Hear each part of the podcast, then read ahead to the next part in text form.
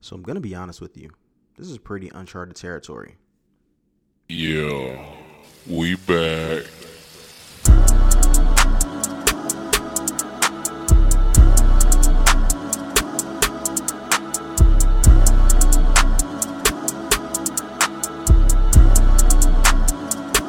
Yeah. This is a true story. to find out what happens What happened? when people stop being polite. start getting So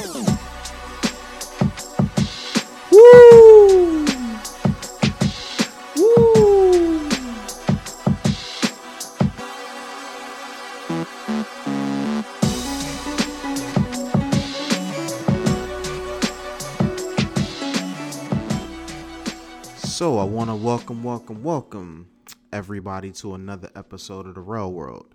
And while I certainly want to apologize for the super long intro, I needed to fill up some space while I sat here and I thought about exactly what I wanted to talk to you about today. Now, um, normally I script everything out, I plan everything, but here's the thing I've done all of this planning for episodes that are not this one. That's right. So this one is going to be completely off the cuff. And I'll find out if I'm actually interesting or if I'm just really, really corny. I'm hoping for more of the former because I would like for you to listen to my podcast even when I don't have the greatest of days and content to give you. So I threw a bunch of stuff at the wall. Honestly, I was trying to find something to fit, and I came up with a few things that I could certainly touch on. A few of them made me feel some kind of way, but nothing really stuck out like normally where you got a lot of emotion out of me. So I'm trying I'm going to try to do the best that I can to try to give you something good while also at the same time preventing myself from giving you something trash. All right? So you with me? Let's get it. So, uh first thing I thought about there's a verses that comes on this weekend. And after the fuck shit of an episode that we saw last time and all of the fake tension, which wasn't fake because it was real and just all of that stuff that I don't think that represents black people well, this time we got two queens coming to the stage.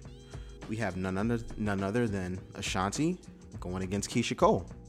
Now, I think Keyshia Cole is more famous for having an actual reality show and her mom and sister being the star of it than she is for her music. But I could be in the minority. I'll give myself that. I also happen to think that Ashanti was more popular for being like the sidekick to Murder Inc. and her sideburns, and ever since she left Murder Inc., she's only been relevant for being really, really pretty.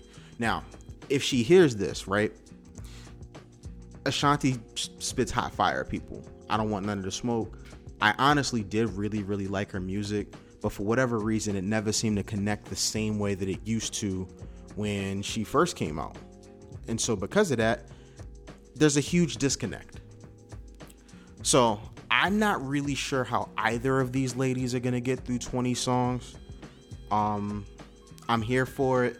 I'm assuming it's gonna be a lot of like women from my college era wearing velour sweatsuits, uh, baby fat, juicy couture, all of that that was like popping in like the early to mid 2000s, even into like the latter part of it. Um, I'm here for all of the Ashanti and Ja Rule collabs. I am here for whatever Keyshia Cole does when it's gonna be about basically uh, niggas ain't shit, but I'm gonna sing this ballad about it anyway. And after the second or third time, that really isn't gonna hit anymore. So we're gonna have to switch it up and get something different. Maybe she's gonna bring out the Sean Paul. Give it up to me. I don't know, but I think that's the only thing that's gonna possibly save her from taking this big fat L. Here's something else that we could touch on this weekend. Now, um, I feel like there's something of sort of a pandemic going on outside. And because of this, a lot of the people who we l- would typically think are really, really rich don't have the money that we thought they did. Now, I'm not counting anybody's pockets. Um, I'm broke as broke as a joke in comparison to these people.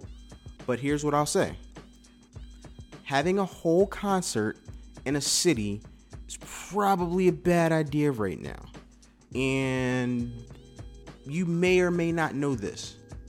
Trey Songz is probably one of my favorite R&B artists. I can always find some gems on his albums. It's something that I could play like during the bedroom. I think Summer in Miami is the best song ever because of the Trey Songz hook. This is summer in Miami. Like all of that, I'm with you. I met the guy one night um, at Club Mood in LA years ago. It was a dope kid. It was a really nice guy. But here's what I gotta say, Trey. Why? Why did you need to have a concert in Columbus, Ohio? There's nothing good that goes on in Columbus, Ohio. I think the last thing that happened in Columbus, Ohio was when my man Rico was in Belly and was wiping his eye without having a lens in it through his glasses. I want to say that happened in Columbus, Ohio. I think Ohio State is in Columbus, Ohio, but since I went to Maryland, fuck them too. So, what we have done here is a lot of times we've had celebrities saying, oh my God, COVID 19 is terrible. And I think they're doing a lot of the things that, frankly, all of us are doing. And we justify things for the right reasons. Yo, I gotta go make this money. Yo, they're paying me X. Yo, this is a good look. Yo, we're all gonna be safe. And the truth of the matter is, probably none of these things are true. Yeah, they probably paid him. I don't know how much. But is it really worth it with the amount of lives that I could potentially affect and or cost? And that's, to be frank, some pretty reckless shit to do. You have to start deciding is the money worth it? I think I come back to this point all of the time. And I don't have homies bills. I mean, he could start an OnlyFans. I feel like Chris Brown started an OnlyFans, and there's a bunch of other men. Uh, Michael uh, Michael B. Jordan started an OnlyFans. Niggas got on the bandwagon too. Like we was clowning all of these women celebrities. Yo, men hopped on the wave too just to get that check. I don't know what they're showing because I'm not looking for it. Please, nobody tell me. Like, I want to have respect because I think Michael B. Jordan is a great actor. Chris Brown is my favorite R&B artist after Mike, men of course. So you hear this and it's like, ah, this is kind of dicey. But maybe that would have been the best idea if Trey really needed to get that cash. I get it. You got a you got a child now. You got mouths to feed. Um, find another way. Maybe you do a virtual concert. Maybe you go to Keri Hilson route where she signed up for some service that if you want to be a part of her close friends on Instagram and see what her life is really like, you have to pay, I don't know, like $10 a month. So it's the OnlyFans of IG. And I guess I was disappointed because it's Keri fucking Hilson. I hugged this woman once. True story. Shout out to my homie uh, Shad who had his 39th birthday today. Um, and we had been in Vegas years and years ago. He actually knew her. Like, who would have guessed? So, because Shad knew her, we all got the chance to say hi, hugged her. It was really, really cool experience. One of the best of my life. But baby, no, you ain't have to do that. And I get it. She's got to make her money too. I don't know what she's doing now. Like, is she acting? Is she, uh, she doesn't make music anymore because Beyonce super fans killed that shit. I was a big fan. Whatever she said about Beyonce, which wasn't really shady, but just like, yo, she don't really fuck with me. I don't fuck with her. Like, eh, okay, they had to get her the fuck out of here. Keri's a wonderful woman, and now she has like the bootleg, you know, OnlyFans. But I know at least she's not naked, so like, maybe that's a, a kudos. The fantasy of her still being a, you know, somewhat wholesome person is, I guess, still there. Does it matter? Nope, because it ain't my girl. Ah, like I said, these random off the cuff episodes kill me. The only reason that I'm producing something today, and while I'm trying to give you quality, you're definitely not going to get quantity. I have some really cool things that are planned um, for the next couple of weeks. And I'm going to actually speak on them because I've confirmed with these people that they're going to record, and we just have to figure out some scheduling. So, in no particular order, um, I have a really good guy that's coming on the pod.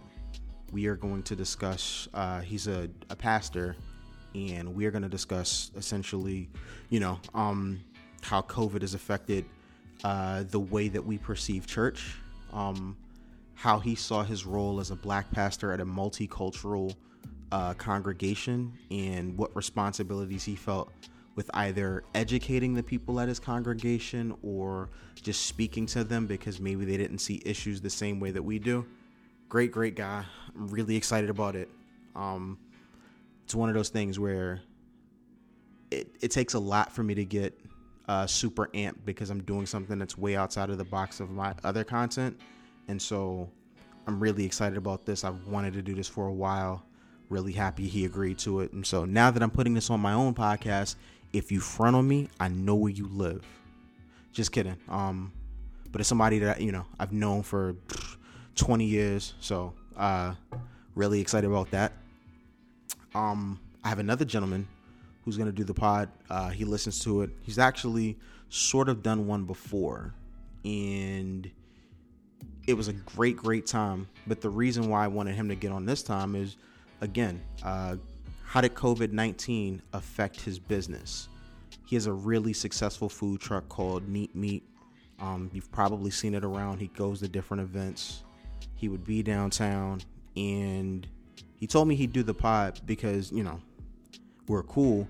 But mostly I just wanted to hear a story and how things have kind of impacted him, what he's done, how he wants to kind of maneuver, you know, just how's life. I think that makes for an interesting conversation. And last, um, all of these are planned before the end of the year. I have a homie that works in PR, and I'm really excited to get this young lady in because she said some things that have been, you know, personally impactful to me. One of those things is something that's a gem that I'll drop on the pod that I'll share for everybody now.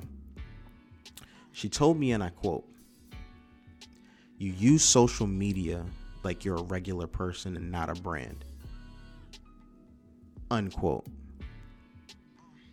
The reason that that hit, um, I often complain uh, either privately or to like my friends about you know the growth of my pod and where I see things going and what do I need to do? Because you know maybe if I jump on TV a hundred people will see me that didn't see me before. And I say all of these things and I totally mean them. But I think hearing that from her put things in perspective in a way that I think was lacking pri- prior if I'm honest. And so that awareness to be able to accept criticism from somebody um I think that's part of why she told me. And the second one is, I'm just glad that she did. I wish I would have understood that years prior, but uh, because she's got a breadth of knowledge or a wealth of knowledge, I'm really excited about having a conversation about branding, building your brand, just things that she's experienced, and how all of these things play out. And I think it'll be pretty cool for the group. Um, I'm also really excited about that. She's a handful, so that'll be great. Uh, but as I move through previews, um, I think the last thing that I want to touch on this week, uh, and apologize for the really quick episode, but I've recorded for eight consecutive weeks. This is by far the longest streak that I believe that I've had since maybe 2018, 2017 when I first started.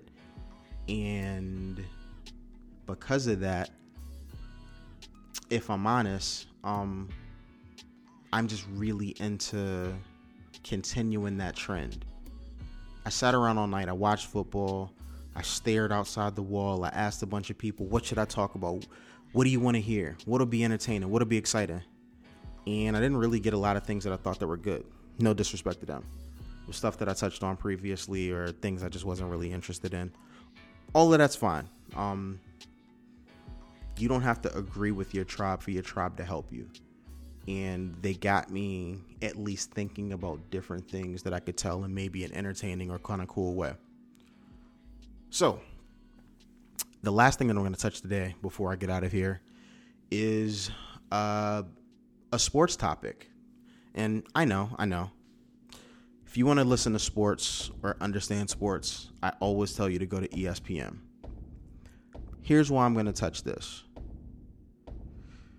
currently, uh, we have James Harden, who is arguably a top five player in the NBA. If you're not familiar, go watch some tapes.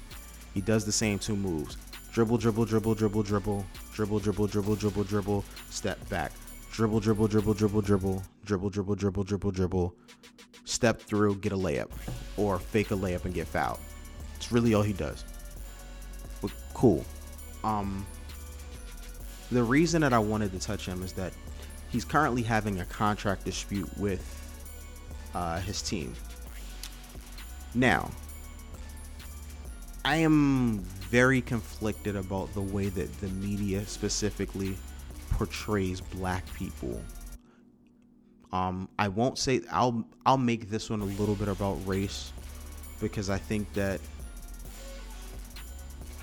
black people tend to get a, a more harsh um, characterization than white people when they have these issues. Um, so uh, here's what it is: he doesn't want to play for the Houston Rockets anymore. Homie was a Lil Baby's uh, birthday party. I think he gave him hundred thousand dollars. I want to know why one James Harden and a little baby are friends. I want to say they're at least ten years apart, and if not ten, like whatever. So I guess he's the big homie, and that's why he gave him hundred k. Cool. Hey, I need a big home. No, I don't need a big homie. I'm fucking almost old. But you know, if Hove wants to have uh, a little brother, holla at me. You know what I'm saying? I'll throw up the Roc sign. I'll wear a paper plane tap. Cool. I don't even want your money. Um, but I make that as a point that while training camp opened, he decided to go to his friend's birthday party.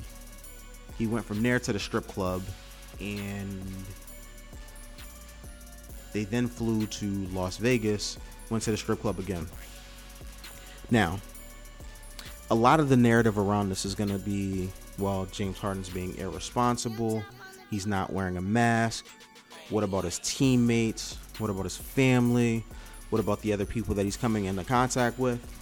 And I can't really fight that narrative. That part of it was stupid. Now, you can not want to go to work, but I also think there's a way that you handle it. Now, see, this generation has a big problem with wanting to share everything. And I get it. I don't share enough because I people tell me I'm private, I'm secretive. Yeah, I'm, I'm all of that shit. But I'm also deathly afraid of the things that I share and how they impact my life. He shared all of this stuff, and you know, at some point, the NBA is gonna crack back. It might not be him. Um, it might not be a player of his stature, but people that typically are used to being empowered don't like when people bully them, and they tend to react really, really harshly. So I'm making this as a point because these people typically have friends in the media or friends who have a sympathetic ear. And the narratives that are going to start coming out are going to be very much in the vein of James Harden is a terrible person. Now, again, I don't know homie for shit. But a terrible person isn't the kind of person that donates money when, you know, people can't go to work. I know he was one of those guys that was donating during COVID 19. Hell, he kept the entire Houston strip club infrastructure up and running by himself because, you know, he's got that kind of dough. Now, that's obviously a joke, but because he's a strip club connoisseur, but on the real, he's done a lot for the community. And we tend to we tend to magnify some of the things that happen in sports as if they're, you know, indicative of real life. It's cool that he has a dis- disagreement with his employer. What's not cool is to, for us to kind of throw various negative labels on him because we disagree with the methodology for how he did it. The truth of the matter is, you don't get paid what you're worth. You only get paid what you have the ability to negotiate. And if somebody has more power than you, they will most certainly use it against you. Fortunately for him, he has the power because he's the superstar player. There aren't, you know, there's only a handful of guys that are in his category or better. Maybe five, but he's arguably a top five talent in the NBA. He's box office. And when you know you have those, it comes with a certain amount of power. I'm glad that he's able to use it instead of the corporation using it against him. Now, we talk about the man a lot, right? I don't look at the man as being the white man. I know white people might think that, but I'm a peep the game. The man to me is the person that basically holds everything over you and has control over your life. Now, I work for an employer. My employer is the man. I don't have the ability to do certain things. And while I'm certainly paid, you know, relatively well, at any given time, the employer could decide to fire me for whatever reason. I don't have James Harden status at work. So, because of that, it puts me in situations where I have to certainly make compromises against things that I may personally dislike or not want to do because it's in my best interest to stay quiet and just put my head down and do work so that I can stay gainfully employed. Now, the point I'm making with all of this is that figure out what leverage you have always use it. I promise you, if the shoe was on the other foot, they would use it against you. Now, uh, I want to thank you guys for sticking with me. I know that I talked around a bunch of stuff before I gave you like a dope word. I end every episode saying sort of the exact same thing. Ball players on a rap, rappers on a ball. My name is Darrell, and this is the Rel World, and we hope to see you guys next week. Thank you for listening. Please like, share, subscribe, tell a friend to a friend, go to a website, give it to a bootlegger. I don't care. I just want to get my product out there. Oh, and check out the website, it's got merch up too. We'll see you guys next week. Peace.